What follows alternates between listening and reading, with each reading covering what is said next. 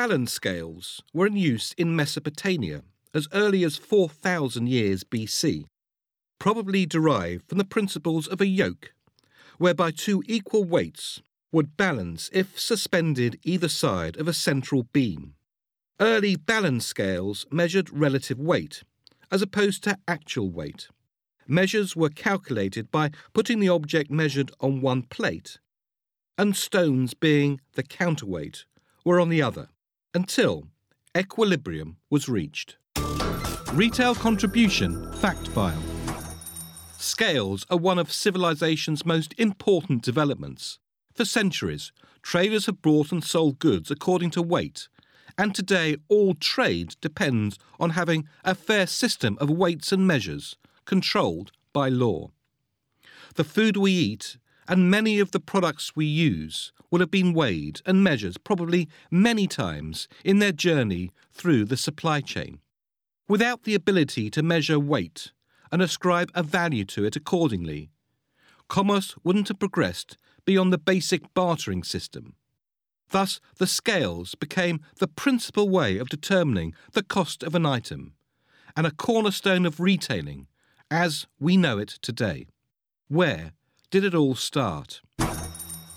In the late 18th century, a way to measure absolute weight was developed by Richard Salter when he invented the spring scale.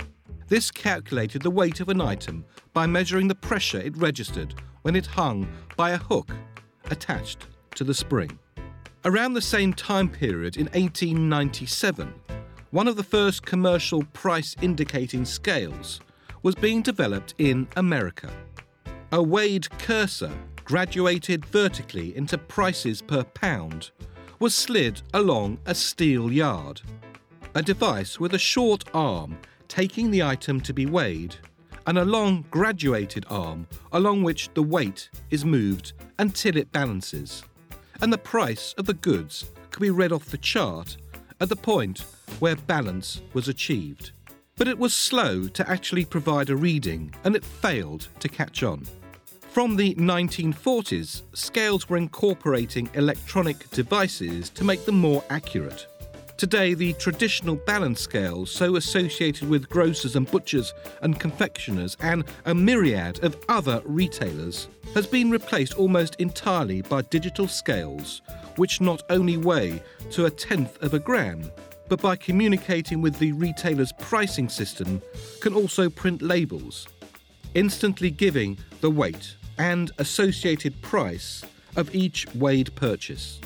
Scales are also integrated into supermarket checkouts, greatly streamlining the process. Our retail progress rarely stands still. Weights, measures, and scales are part of our retail trust chain.